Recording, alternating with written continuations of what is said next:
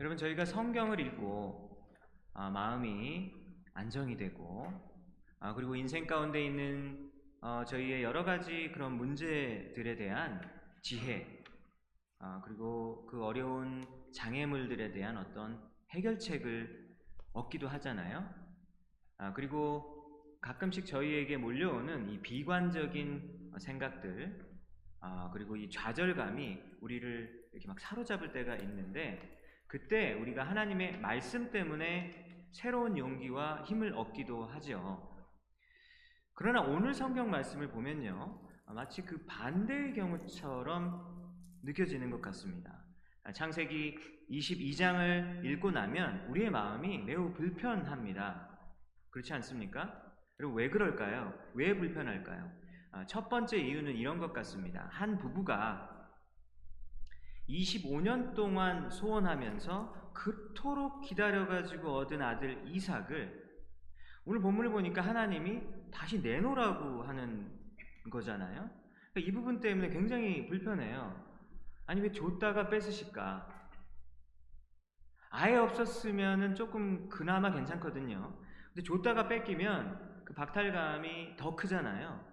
그리고 우리 어떤 생각이 드냐면 나 놀리는 건가? 막 이런 불쾌감이 사실 들 수밖에 없어요. 그러니까 오늘 성경 말씀 보면 왜 이런 내용이 성경에 있는 거지? 라는 불편함이 있을 수밖에 없다는 것이죠.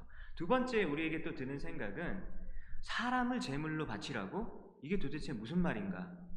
라는 생각이 듭니다.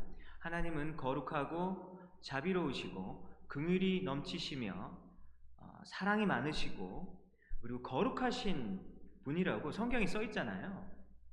근데 분명히 그런 분인 줄 알았는데 오늘 본문을 보니까 아니 인간 제물을 바치라고 이게 도대체 무슨 말인가?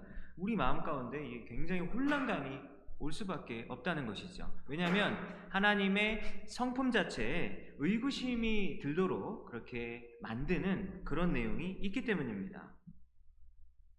하나님께서 아브라함에게 이런 말씀을 하시죠. 2절에 보니까 내 사랑하는 독자 이삭을 데리고 모리아 땅으로 가서 내가 내게 일러준 한산 아, 거기서 그를 번제로 드리라 라고 2절에서 말씀했습니다. 여러분 번제가 뭔지 아시죠?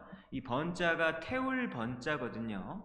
아, 태우다라고 하는 한자어입니다. 태워서 드리는 그 제사를 어, 이삭으로 드리라라고 하는 거예요. 그러니까 원래 희생제물을 죽인 다음에 불태워서 드리는데 그 제물이 지금 이삭이 되어지는 거다라고 하는 거죠. 여러분 차라리 내가 죽었으면 죽었지. 어, 여러분 어떻게 차라리 어떻게 자식을 죽입니까? 근데 놀랍게도 아브라함은 오늘 22장을 보니까 지금 12장부터 지금까지 여기까지 왔었을 때의 모습을 보면 좀 어, 이렇게 불신의 모습들 어, 그리고 어, 좀 이렇게 의심하는 그런 모습들 늘 보여 왔었잖아요. 그런데 그런 모습과는 사뭇 다른 모습이 오늘 본문 가운데는 보여집니다. 주님이 말씀하시니까 신속하게 결단하고 그리고 대담하게 순종하는 모습이 보여지잖아요. 3절을 보십시오. 아침에 일찍 일어나 두 종과 아들 이삭과 함께 번제 준비물을 챙겨서 떠났다라고 되어 있죠. 여러분 사라에게 말했을까요? 안 했을까요? 말 안 한 것 같아요, 제 생각에. 만약에 사라에게 말했으면 어딜 가냐고 날 죽이고 가라고 막 그랬을 것 같아요. 엄마 엄마 마음만 가운데 그걸 허락할 수 없었을 거 아니에요. 급하게 떠난 것 같습니다. 여러분 모리아 산이 꽤 멀었나 봐요. 오늘 본문을 보니까 며칠이 걸렸다고요? 3일 동안 걸렸고 그 다음에 좀 더 더 가야 된다라는 말이 있잖아요.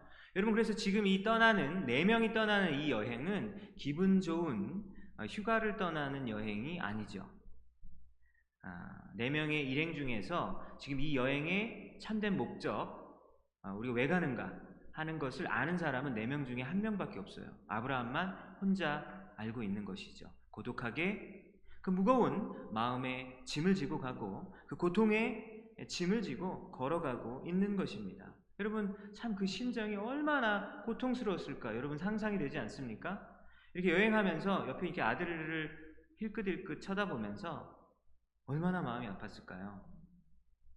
지금 이제 100세가 훨씬 넘었잖아요. 그죠? 100세가 훨씬 넘어서 아마 110여 살뭐 이렇게 됐었을 텐데 어, 모리아산으로 지금 가고 있는 노인 아버지가 아, 옆에 아들을 흘끗흘끗 쳐다보면서 동행하는 사람들 몰래 아마 눈물을 흘리지 않았을까. 계속해서 그 뜨거운 눈물을 흘렸을 것이다. 라고 추측이 되어집니다. 그럼 멀리서 산을 보고 어, 이제 이렇게 얘기하는 거예요. 두 종들 보고 너희들은 더 이상 가지 마. 여기 있으라고 이야기를 합니다. 근데 이때 아브라함이 두 종에게 의미심장한 말을 하죠. 여러분 5절을 한번 보십시오. 5절을 한번 보세요. 아브라함이 두 종에게 의미심장한 말을 합니다. 너희는 나귀와 함께 여기서 기다리라. 내가 아이와 함께 저기 가서 예배하고 우리가 너희에게로 돌아오리라 라고 말했죠. 여러분 종들을 남겨둔 이유가 뭘까요? 왜 너희들은 왜 가지 말라고 그랬을까요? 만약에 종들을 데리고 갔다고 한번 해보세요. 갑자기 칼 들고 아들 죽이려고 그러면 종들이 어떻게 할까요? 잘하십니다. 이렇게 할까요? 아니겠죠. 주인님, 왜 이러시는 거예요? 막아, 막았을 거 아닙니까? 그러니까 못 막도록 아예 안 데려가는 것이죠. 아, 근데 여기 보니까 아브라함이 굉장히 묘한 말을 하는데 돌아온다고 얘기해요. 우리가 돌아오는데 나 혼자 돌아와요? 아니면 우리가 돌아온다 그래요? 5절 보세요, 여러분. 누가 돌아온다고요? 우리가 돌아오겠다고 얘기를 하는 거예요. 그러니까 아들이랑 나랑 지금 두 명이 가는데 우리가 돌아온다는 얘기는 아들이랑 다시 돌아올 거야. 이런 얘기인 거예요. 지금 반면에 죽일 계획을 하고 있는데 우리가 함께 돌아온다 라고 하는 아, 이게 도대체 무슨 말일까라는 생각이 들, 들, 들죠. 그죠? 그래서 우리는 여기서 이 본문을 통해서 알 수 있는 것은요. 아브라함이 번제를 드리기 전부터 이미 알고 있었어요. 생각하고 있었어요. 뭘 생각하고 있었죠? 우리는 반드시 돌아온다. 이삭은 살아서 돌아올 것이다. 라고 말하고 있습니다. 맞습니까? 동의하지 않는 분도 있을 수 있으실 거예요. 이 본문이 참 설교가 많이 되어지는 본문이고 여러 가지 다양한 해석들이 있는데 아, 오늘 본문을 보니까 우리가 돌아온다라고 아브라함이 이야기하고 있고요.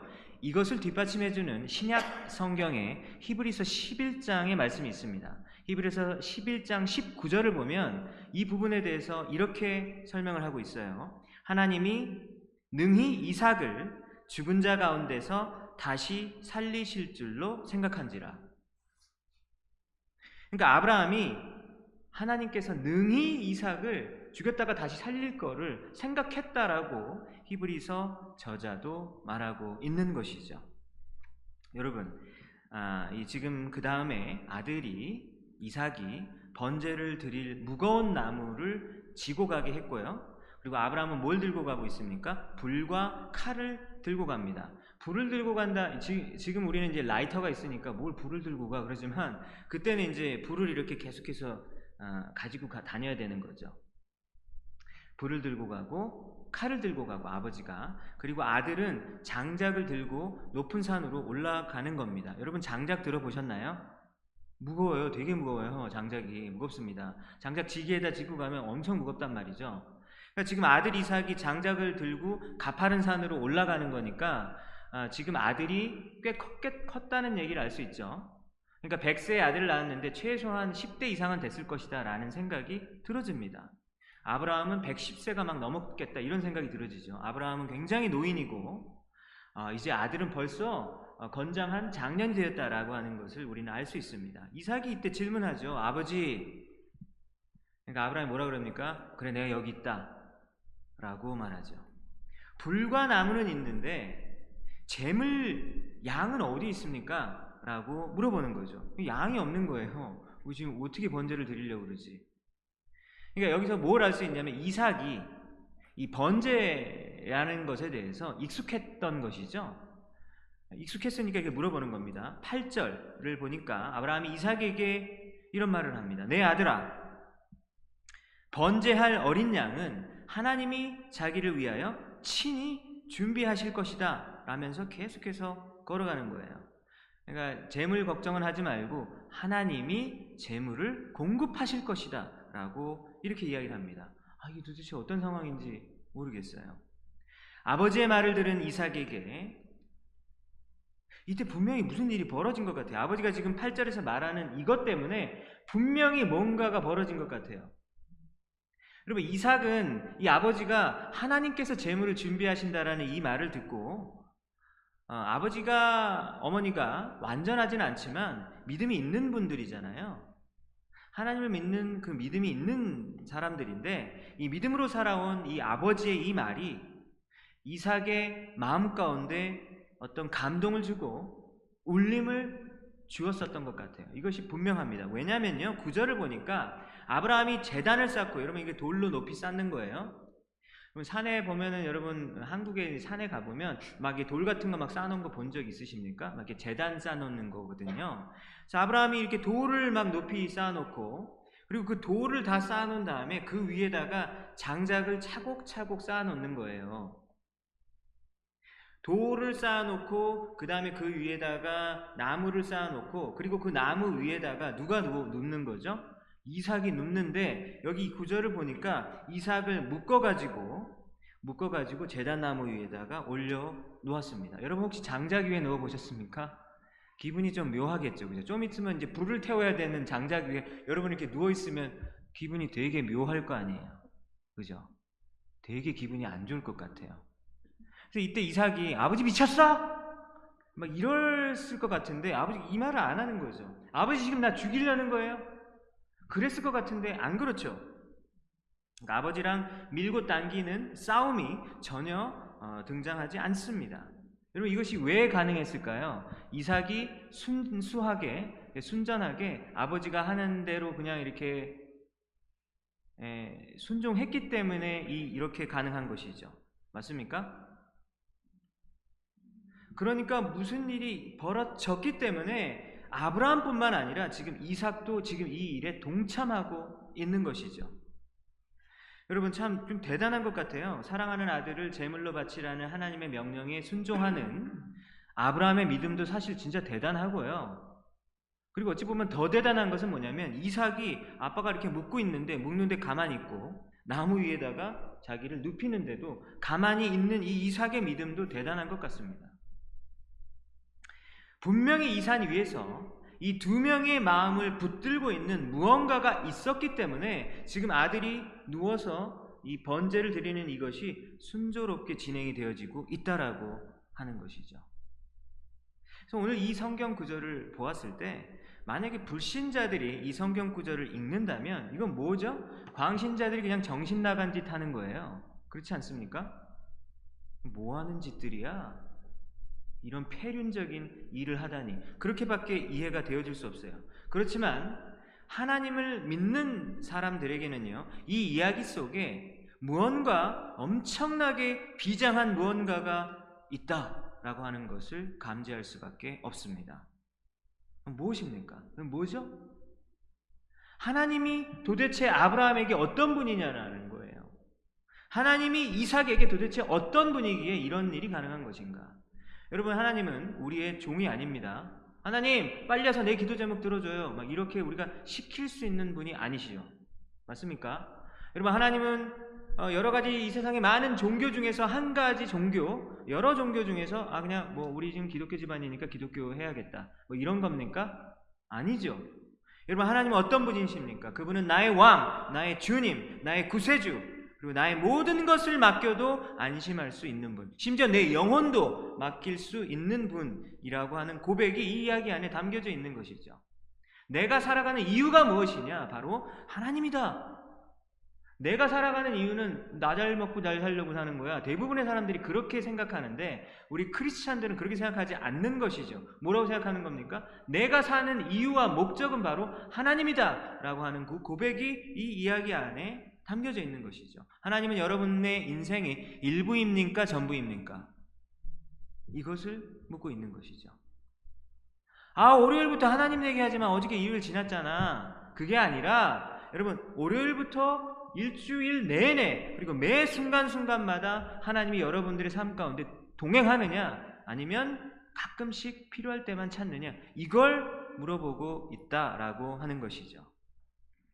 아브라함은 칼을 높이 들어서 이삭을 찌르려고 했고 그때 하나님의 사자의 음성이 급하게 하늘에서부터 들려옵니다. 뭐라 그럽니까? 아브라함아, 아브라함아 이렇게 이야기하죠. 그러니까 여기서 아브라함이 또 그래요. 주님, 내가 여기 있습니다. 그래서 내가 여기 있습니다가 여기 총 세 번 나오거든요.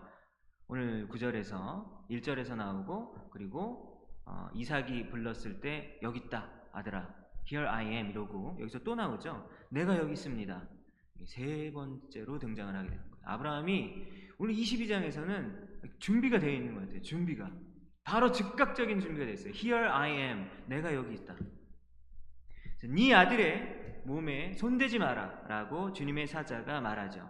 너가 독자 아들까지 내게 아끼지 않았으니 너가 나를 경외하는 줄을 내가 이제야 알겠다 라고 하십니다. 여러분 이것이 바로 아브라함이 지금 하나님께 받는 시험의 내용인 거예요. 그렇죠? 12절에 아브라함이 받는 시험의 내용이 나와 있는 거예요. 시험의 내용이 무엇입니까? 너가 나를 경외하는지 경외하지 않는지에 대한 시험인 거예요.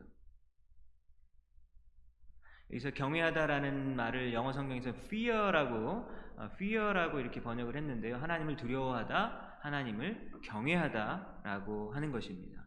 그래서 지금 오늘 아브라함이 받는 이 시험의 정체는 무엇이냐? 하나님을 경외하는지 그렇지 않은지에 대한 시험인 것이죠. 이때 저쪽 숲풀에서 뭐가 바스락바스락 거리는 거예요. 뭐가 그러죠? 갑자기 양이 좀 되게 멍청한 양이었나 봐요. 이렇게 숲풀이 이렇게 이게 뿔에 걸려가지고 뿔에 걸려 이게 풀에 걸려서 꼼짝달싹 못 하고 있는 양이 있는 거예요.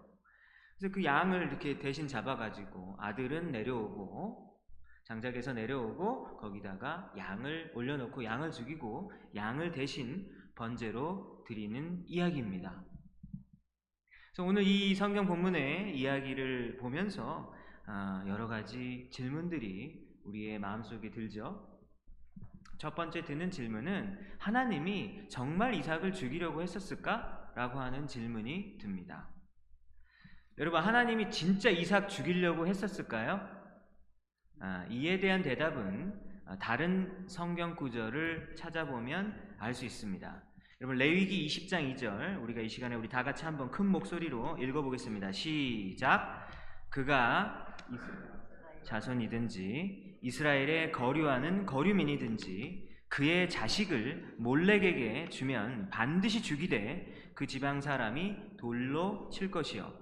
여러분 이게 몰렉이 뭐냐면 암몬 족속 있잖아요. 암몬 족속. 암몬 족속이 믿고 있었던 신이 몰렉 신입니다. 근데 이 몰렉 신을 믿고 있는 사람들의 특징이 뭐냐면 자기 자식을 죽여서 제물로 드려요.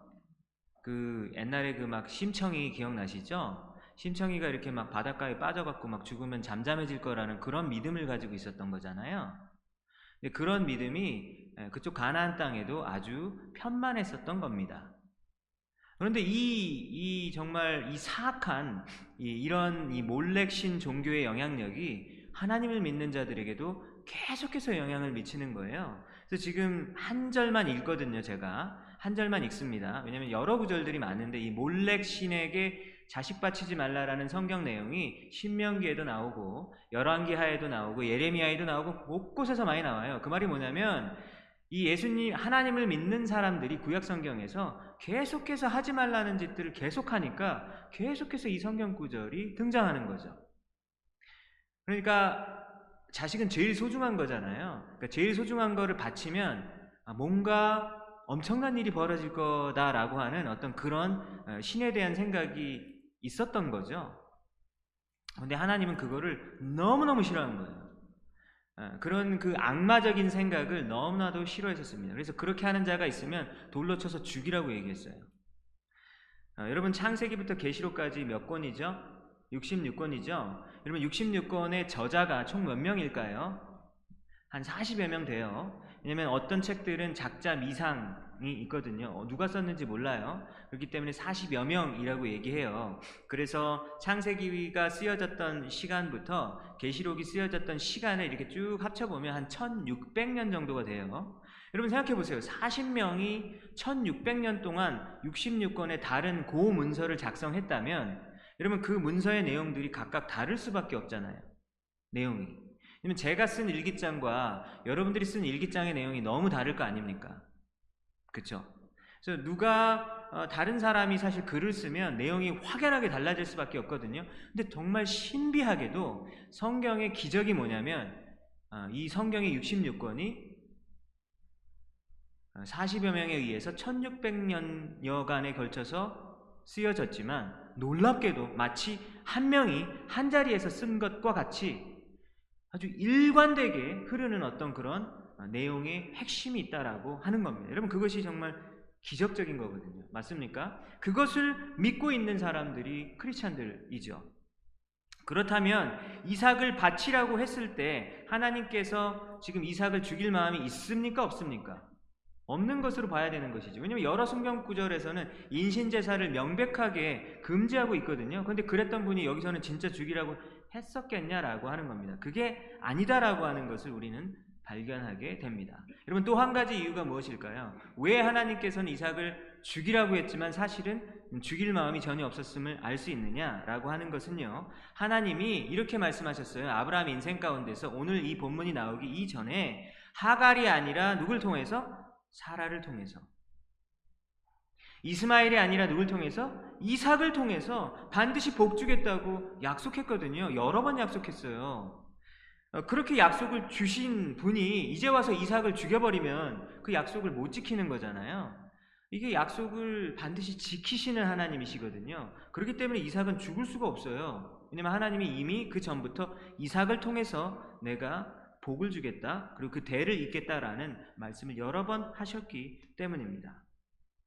그래서 여러분 오늘 혹시 본문을 보면서 하나님에게 이제까지 계속 속상했던 마음이 혹시 있으셨던 분이 있으셨을지 모르겠어요. 하나님 정말 왜 이럴까?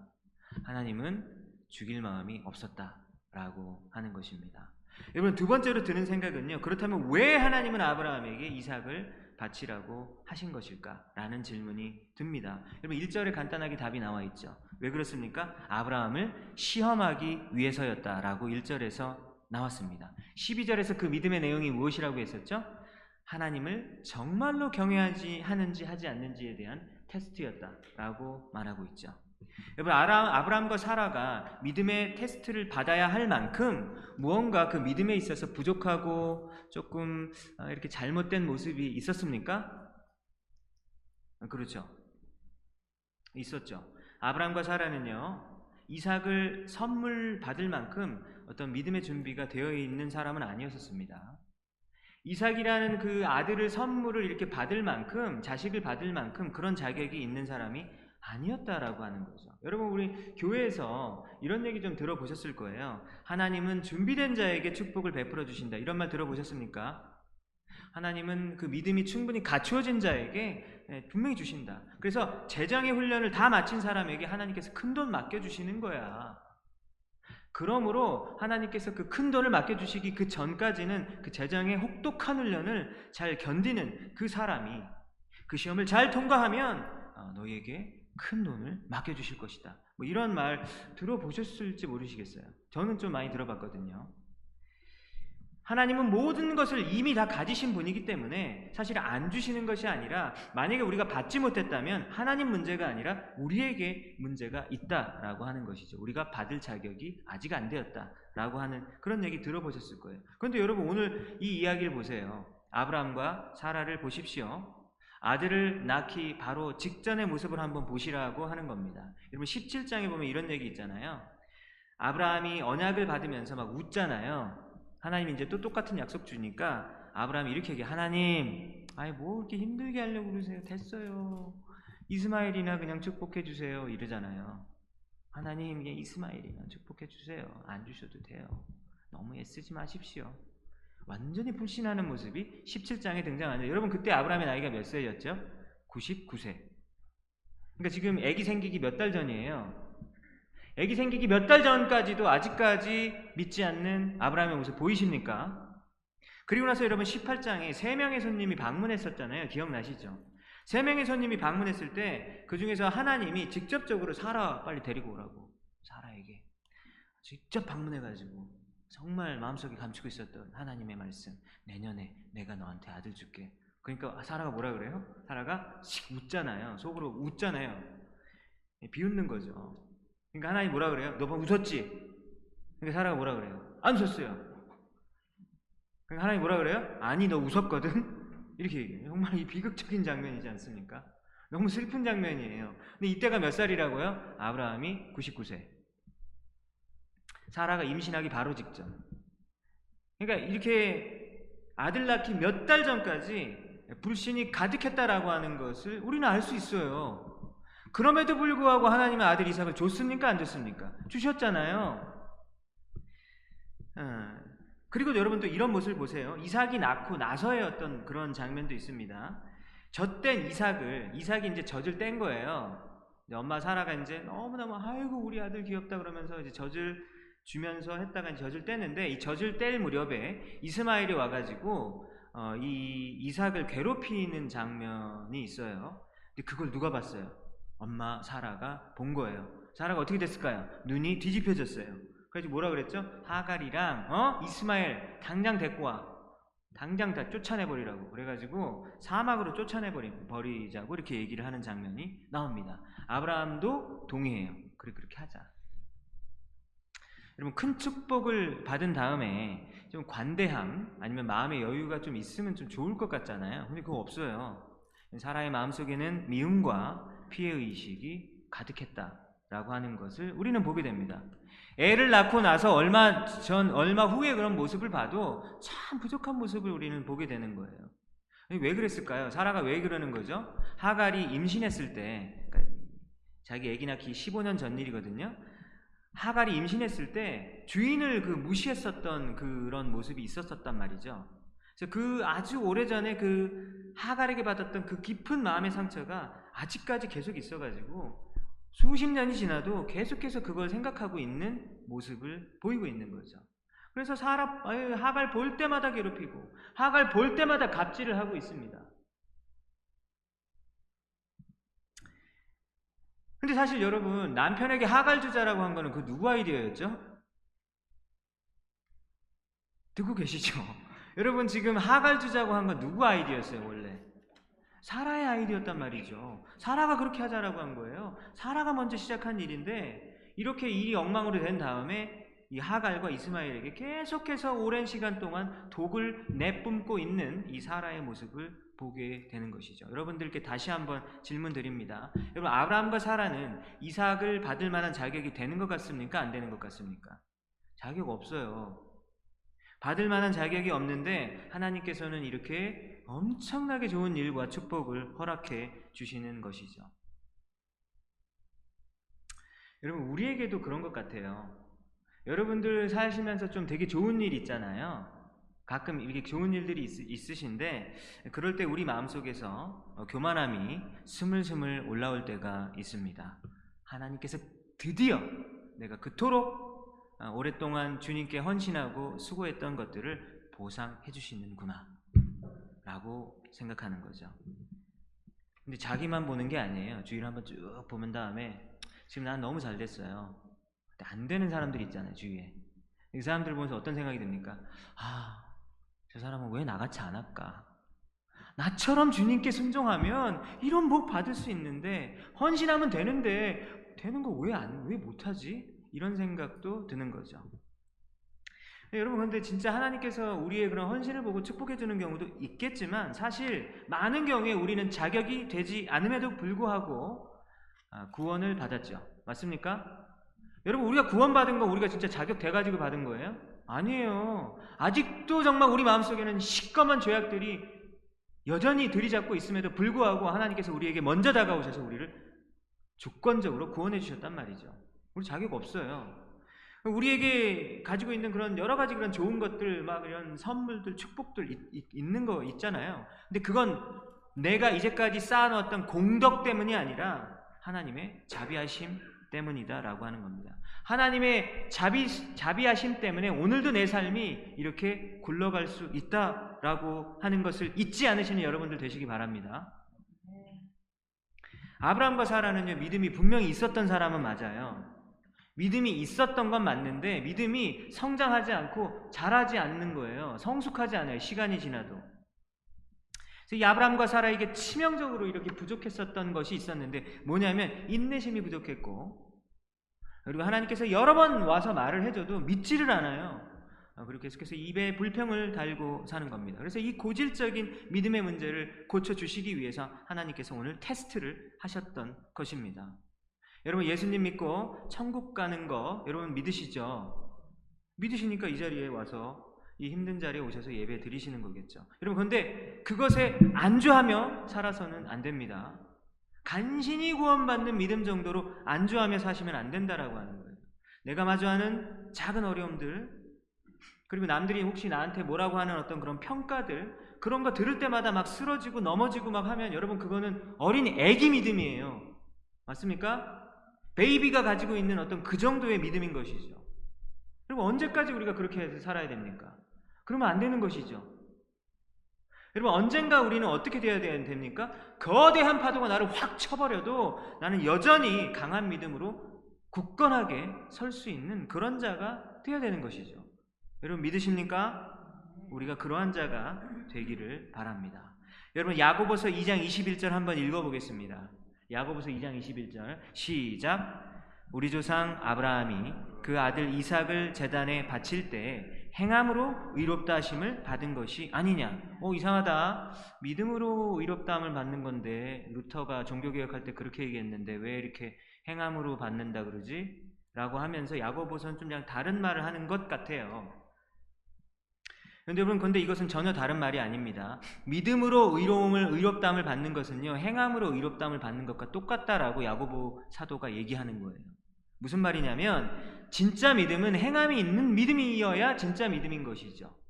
행함도 없으면서 자기 믿는데요. 세상 사람들과 똑같이 살면서 자기 믿음이 있대요. 그런 사람도 얼마나 많은지 몰라요. 그쵸? 근데 그런 사람들은요, 어떤 믿음이라고요? 죽은 믿음이라는 거예요. 여러분 죽은 믿음으로는 천국 못 가요. 분명합니다. 행함이 없는 믿음으로는 구원 못 가는 거예요. 그래서 나중에 깜짝 놀랄 일들이 많이 벌어지게 될 거예요. 너도 너 천국 못 갔어? 오 세상에 우리 교회 이분이 천국 갈 줄 알았는데 못 갔어. 깜짝 놀랄 일들이 벌어질 거예요. 진짜 또 천국 가서 깜짝 놀랄 거예요. 너도 구원 받았어? 우리가 무시했던 사람들, 야 너는 진짜 너는 진짜 진짜 믿음 없다 했는데 사실은 구원받을 수도 있거든요. 그리고 나는 진짜 받을 줄 알았는데 나는 지옥 가 있을 수도 있고 막 이런 일이 벌어질 수 있다라고 하는 겁니다. 여러분 아침부터 밤까지 월요일부터 일요일까지 계속해서 내 마음을 붙잡고 막 사로잡고 있는 어떤 마음의 소원들 혹시 혹시 있으십니까? 여러 수년간 여러분들의 마음을 붙잡고 있는 어떤 그런 마음의 소원들, 막 바램들 혹시 있을 수 있을 것 같아요. 근데 하나님의 힘을 빌어가지고 내 소원을 이루어보려고 하는 꺾이지 않는 신념, 여러분 그게 신앙입니까? 그게 아니죠. 여러분 신앙은 내 소원 이루려고 하나님의 힘을 이렇게 빌리는 거, 근데 그걸까 막 그냥 막 그냥 꺾이지 않는 그런 신념인 거예요. 여러분 그게 신앙이 아닌 것이죠. 아브라함을 사랑하시는 하나님이 여러분에게도 동일하게 찾아오셔서 이러한 시험을 주실 것입니다. 아, 왜 협박하세요, 목사님? 기분 나쁘신가요? 여러분, 하나님은 진짜 어떨 때는 징그러울 정도로 우리를 끝까지 추적하셔가지고 오셔가지고 그 시험을 계속해서 주실, 주신다는 거죠.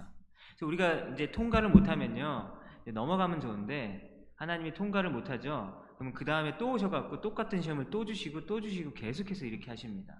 끝까지 우리가 정말 두 손을 들어서 항복하실 때까지 찾아오시는 거죠. 근데 그거는 우리를 괴롭히려고 하신 것이 아니라 우리를 사랑하시는 모습이다라고 하는 겁니다. 왜냐하면요, 우리의 믿음이 자라나서 구원의 완성을 이루어야 하기 때문이죠.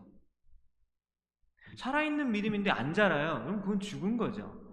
아, 그것 때문에 하나님께서 우리에게 끝까지 찾아오신다라고 하는 겁니다. 여러분 그 시험이 여러분들에게도 찾아오셨을 때 아, 여러분들이 그 믿음에서 통과하시는 여러분들 되시기 바랍니다. 여러분 오늘 주보를 보시면 오늘 설교 제목이 나와 있는데요. 우리 설교 제목 한번 볼까요? 어, 설교 제목이 뭐라고 나와 있죠? 하나님은 왜 우리에게 소중한 것을 요구하시는가? 지금부터 이 질문에 대해서 대답하고 설교를 마치도록 하겠습니다. 왜 하나님은 우리에게 소중한 것을 요구하는? 이제 우리 개인에게 적용하는 거예요. 하나님은 우리한테 왜 이렇게 소중한 거 달라 그럴까? 첫 번째 알 수 있는 것은요. 우리가 소중하게 붙들고 있는 것들이 사실은 나를 행복하게 해주는 것이 아니라 어느덧 우리를 잘못된 길로 인도하고 있기 때문에 하나님께서는 우리에게 시험을 주시는 겁니다. 아들 주세요, 아들 주세요. 라고 아브라함과 사라가 수십 년을 마음에 한이 생기, 도록 그렇게 기다리고 있었어요. 아들이 없다라는 것 때문에 지금이랑 시대가 다릅니다. 아들이 없다라는 것 때문에 그 당시에는 사람들에게 무시당하고 그리고 여성으로서 막 수치심을 느끼고 막 그런 세월, 세, 세상이었거든요. 근데 그 세월이 너무 길었어요. 여러분 너무 오랜 세월 동안 한 문제 때문에 계속해서 마음이 속상하면요. 자기도 모르는 사이에 마음에 큰 병이 생기더라고요. 맞습니까? 큰 병이 생겨가지고 이제 아브라함과 사라에게는요. 아들 낳는 문제가 그냥 가문의 대를 잇고 뭐 임신이 가능하냐 안 하느냐 뭐 이 정도의 그런 무게가 아니라 그것보다 훨씬 더 무거운 무게를 지니게 되어버렸어요. 옆에서 이스마일이 젖된 이삭을 가지고 놀렸잖아요. 그러면 이럴 수 있잖아요. 애들끼리 장난도 할 수 있지. 그렇고 넘어갈 수 있잖아요. 근데 그렇게 못 넘어가는 거예요. 왜 그렇습니까? 사라의 마음의 상태는 그거를 받아들일 수 있는 상태가 아니에요. 지금 마음에 중병이 들어있는 상태예요. 조금만 우리 아들 이삭 건드리면 이제 눈 뒤집어지는 거예요. 네, 순식간에 사라의 눈은 살기 어린 눈으로 뒤바뀌게 되어집니다. 내 아들을 괴롭힌 너희는 니네 엄마 그리고 너까지 사막에 가서 죽든지 말든지 알아서 해. 이런 잔인한 마음으로 바뀌어버리는 것이죠. 이런 상태를 하나님이 고치시려면 큰 수술이 필요합니다. 어느덧 우상이 되어 있는 이삭을 내어놓으라 라고 한 것이에요. 네 아들 네가 죽여, 네 손으로 죽여 라고 하는 이 극단적인 방법처럼 보이는 이 방법을 하나님께서 쓰시는 거예요. 여러분 우리가 유심히 우리 자기 자신을 한번 살펴보았으면 좋겠습니다. 여러분 나의 이성을 잃게 만들 정도로 혹시 몰두하고 있는 것이 있으십니까? 어, 여러분 그것은 나를 결코 행복의 길로 이끌어주는 것이 아니라 어느덧 내 인생 가운데서 너무나도 큰 자리를 차지하고 있는 것입니다. 그래서 오늘 말씀을 통해서 우리는 무엇을 발견해야 됩니까? 우리 안에 있는 그 이삭을 발견해야 하는 것이죠. 우리 안에 있는 어, 그 우상을 발견해야 되는 것입니다. 여러분 그래서 그 아픈 것을 아프지만 도려내야지 우리가 살 수 있어요. 그대로 놔두면 썩어서 우리 다 죽는다라고 하는 것이죠. 여러분 이것이 바로 하나님께서 우리에게 찾아오셔서 우리에게 똑같은 시험을 주시는 첫 번째 이유입니다. 왜 하나님은 우리에게 소중한 것을 내어놓으라고 하시는 것일까요? 두 번째 이유는 이삭이 원래 아브람과 사라 것이 아니기 때문입니다. 여러분 누가 줬습니까? 하나님이 줬잖아요. 아브라함 100세 때 그리고 사라는 90세 때 10살 차이 나잖아요. 어, 그래서 폐경기가 이미 훨씬 지났기 때문에 의학적으로는 뭐 아들 못 낳는 거를 본인들이 너무 잘 알고 주위 사람들도 다 잘 알아요. 그런데 갑자기 아기가 튀어나온 거예요. 그러니까 이건 뭐예요? 이거는 우리 힘으로 한 것이 아니라는 거를 자기도 알고 산 사람도 다 알아요. 이거 누가 한 거죠? 하나님이 주셨 없다라고 하는 것을 누구보다도 잘 알고 있는 사람이 바로 아브라함과 사라였다라고 하는 것이죠. 근데 이제 막상 주어지니까 너무 좋아가지고 활짝 웃으면서 이름도 이삭이라고 어, 웃는다라고 하는 이름을 붙여줬고 이거 내 거야라고 하는 생각에 사로잡히게 되어진 것이죠. 너무 좋으니까 이거 내 거야 라고 이렇게 꼭 붙들고 있는 겁니다. 그래서 여러분 대부분의 부모들이 저를 포함해서 대부분의 부모들이 하고 있는 착각이 있는데요. 자식을 너무나도 사랑하다 보니까 자녀가 하나님 거라는 거를 잊어버릴 때가 너무 많아요. 그래서 양육이 이제 자녀 양육이 쉽지가 않잖아요. 그래서 자녀 양육이 잘 안 되니까 우리가 해보려고 막 이런저런 수를 많이 쓰고 막 하는데 근데 이거는 하나님께 맡기지 않고 우리가 주관하려고 할 때 이런 일이 늘 벌어지죠. 알고 있는데도 너무 잘 안 되는 거예요. 근데 우리가 자식을 하나님에게 전적으로 맡기지 않을 때, 그래서 우리가 자녀 양육을 하려고 할 때 어떤 일이 벌어질까요? 100% 망칩니다.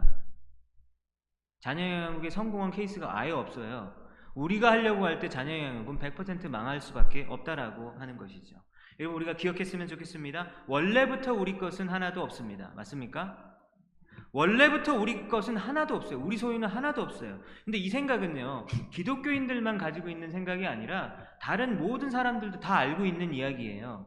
그래서 여러분, 불교에서 성문의범이라는 그 불교 경전이 있대요. 그럼 그 불교 경전에 무슨 말이 있냐면 그 유명한 말이 있습니다. 공술의 공수거. 들어보셨죠? 공술의 공수거. 이게 무슨 말입니까? 공수가 뭐죠? 빈손이잖아요. 빈손으로 올 레자 빈손으로 왔다가 빈손으로 간다 이런 얘기입니다. 우리가 태어날 때 아기가 혹시 이렇게 지폐를 들고 나오는 아기 보셨습니까? 어 어떻게 이 얘기는 막 지폐를 들고 나왔어 없잖아요. 다 그냥 빈손으로 나와 그냥 시뻘개가지고. 근데 이거를 불교 사람들도 알고 여러분 성경에도 놀랍게도 똑같은 말이 나와 있죠. 구약 성경 욥기에 이런 말이 나와 있습니다. 욥이 뭐라고 고백을 합니까? 내가 모태에서 알몸으로 나왔사온즉 또한 알몸이 그리로 돌아갈지라. 내가 알몸으로 왔고 알몸으로 간다. 너무 똑같은 얘기잖아요.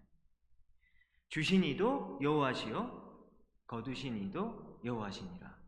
이런 그래서 영어 찬양에 그 있잖아요. He gives and take away 그 찬양 있잖아요. 하나님이 주시기도 하고 take away 가져가기도 한다. 여러분 이것이 욥의 고백이었다라고 하는 것이죠. 알몸으로 태어나서 어차피 알몸으로 죽지 않는가 라고 하는 겁니다. 여러분 죽을 때 우리가 아무것도 못 챙겨가는 거 우리가 너무 잘 알고 있는데 어, 우리가 아직도 내 소유다 라고 생각하는 것들 그리고 내가 피땀으로 일궈낸 것이다 라고 생각하는 것들 악착같이 쥐고 있는 것들 우리 손에 분명히 있어요. 근데 하나님은 뭐라 그러시죠? 그것을 내놓으라고 하시는 거죠. 근데 그것은 합당한 요구예요. 왜냐하면 그거 원래 우리 거 아니거든요. 우리 거 아니고 주님 것임을 인정하라 라고 주님께서 말씀하신 것입니다. 여러분 마지막입니다. 왜 하나님은 우리에게 소중한 것을 내어놓으라고 할까요? 우리가 붙들고 있는 것을 내려놓을 때에만 예수님을 볼 수 있기 때문입니다. 여러분 아들 이삭이 질문했잖아요. 아버지 불이랑 나무는 있는데 재물은 어디에 있습니까?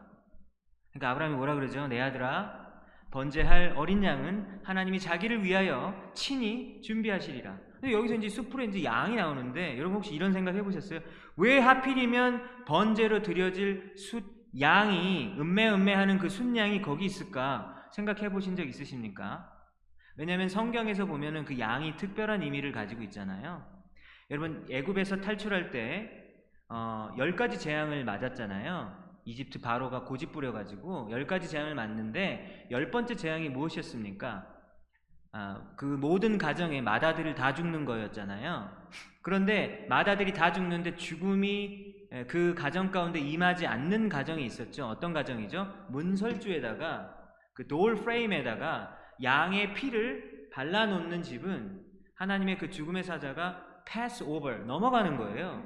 pass over가 뭐죠? 6월절이잖아요, 6월절.